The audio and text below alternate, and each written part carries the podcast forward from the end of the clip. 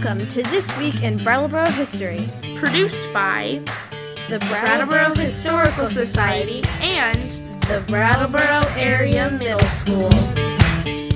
A few weeks ago, BUHS Assistant Principal Chris Day contacted the BAMS local history class because of an interesting discovery in a closet next to the BUHS gym. A heavy, dusty bronze tablet was uncovered in the back of an unused closet. No one working at the school could remember the last time the closet had been opened. The closet is under the northeast staircase and brings to mind the place where Harry Potter slept while living with his relatives. The bronze tablet was in the back of the closet under the staircase and seemed like a discarded relic from a different time. The students of the local history class cleaned up the bronze tablet and began to investigate the history of the artifact. In 1920, the 14th BHS alumni reunion took place and more than 400 people took part in the parade and activities. The Alumni Association led the parade up and down Main Street.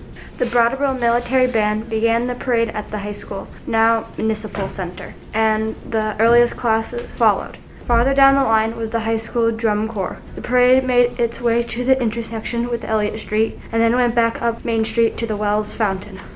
A large crowd was on hand to cheer the parade alumni. Participants filed into the school, and the high school orchestra played a few songs. The Star Spangled Banner was sung, and absolute quiet was asked for as preparations were made to dedicate the bronze memorial tablet. The tablet was a gift of the Alumni Association and was placed on the north wall next to the double doorway. It contained the names of eight Brattleboro High School alumni who had died while serving during the World War. Until the tablet was unveiled, it was covered by a silk flag. The president of the Alumni Association presented the tablet to the high school principal. The principal read the Rudyard Kipling poem, Recessional, and the high school chorus sang the hymn, O God, our help in ages past. The names on the tablet are John F. Brosnahan, 1906, Robert P. Kenny, 1908, John J. Galvin, 1911, Rosabelle Miller, 1912, Elmer W. Gray, 1913, Carlton W. Halliday, 1914, H. Vern Adams, 1914, and Edward B. Morin, 1919. We believe the memorial tablet may have been removed from the old high school around the time when the new high school on Fairground Road became operational. The new high school opened in 1951 and the old high school was converted into the Brattleboro Municipal Center, containing local government offices soon after. It could be the memorial tablet has been sitting in the closet for 70 years. Once the tablet was cleaned, BAM students began researching the stories of the eight young people listed on the memorial. John Brosnahan lived on Beach Street and graduated from BHS in 1906. He was cited for his musical and athletic talents and was secretary of his class. He went on to attend Albany Business College and became a bookkeeper. He was working at the Altman department store in New York when he was drafted. While in France, John was killed in battle and buried in a military cemetery. His mother was notified by telegram of her son's death more than a month after the battle. Robert Kennedy graduated from BHS in 1908. While in high school, he worked at E.L. Hildreth. After graduation, he moved to Philadelphia and worked in the insurance industry. He was corporal in the U.S. Army and died mysteriously of heart failure. Kenny had been chosen as class poet, and a poem of his appeared in the Dow publication. Here is the first stanza Time is ever urging us still farther upon our way. Classmates, 'tis time for parting now. We must say farewell this day. We must take our part in life and do what comes to us well. In every endeavor, looking to our motto, strive to excel. John Galvin earned his three year certificate in 1911. He was a lieutenant in the U.S. Army. He had lived on Canal Street. Reports from France in 1918 said he was killed in action. An enemy shell bombardment caught him as he returned to the trenches from a medical tent where previous wounds had been bandaged. In a letter to Galvin's mother, the military chaplain wrote, He was born a soldier, loved the military, and was idolized by his men.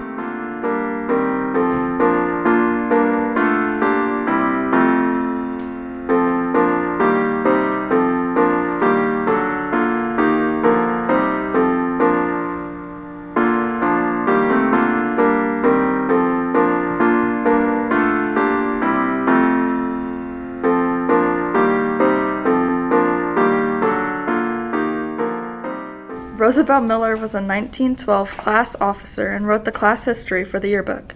She graduated from Mount Holyoke College and was taking Red Cross nurses training at New York's Bellevue Hospital when she contracted the flu in 1918.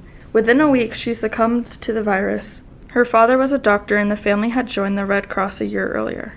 Elmer Gray earned his three year certificate in 1913. He was a bookkeeper at Twin State Gas, an electric company, in the American Building on Main Street. Gray enlisted in 1917 and was a regimental sergeant major. Gray died of influenza while on the Leviathan transport ship on the way to France. Fifty other soldiers on the trip died of the flu while traveling across the Atlantic as well. He left a young wife. They had been married for three months. Carlton Halliday earned his three year degree in 1914. He worked at Dunham Brothers Company when he left school and later worked at New England Telephone and Telegraph. He enlisted in October 1917 and became a sergeant in Telegraph Battalion. In February 1918, Halliday died while at Camp Devens in Ayer, Massachusetts.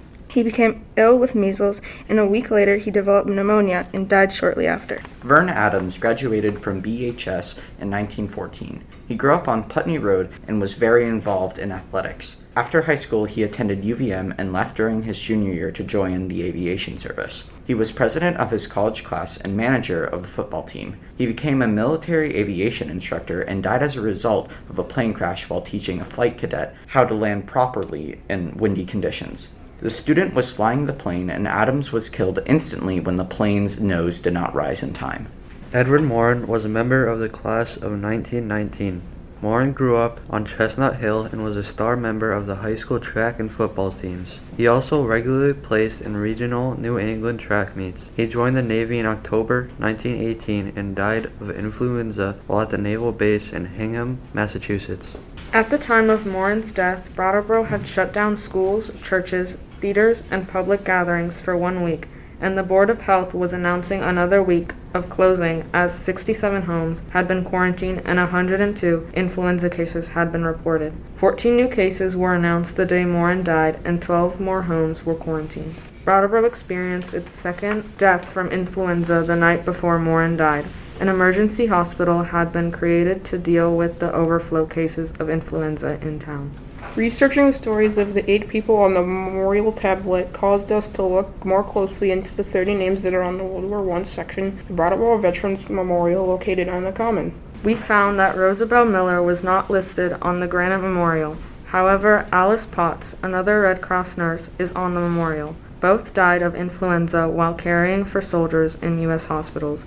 If we count Rosabelle Miller, that brings the total to 31 deaths connected with the war effort. Of those 31, 17 died as a result of influenza. Six were killed in action and eight died from other causes spinal meningitis, measles, blood poisoning, heart failure, and accidents not connected with battle. Now that the World War I bronze tablet has been recovered from a forgotten storage closet, the question remains what will become of it? 101 years ago, a parade and ceremony were conducted to honor the fallen Brattleboro High School members. Songs were sung, music was played, and dignitaries declared that their sacrifices would always be remembered. This is a lesson from history. The lives and sacrifices of those who came before are honored if the stories are told and passed from one generation to the next. Here's something else to ponder. Which stories should be displayed in public hallways, and which stories are better stored in dusty closets? We'd like to thank BAM students along with custodial and security staff for their help in this week's story. Please join us next week for another story from our community's past.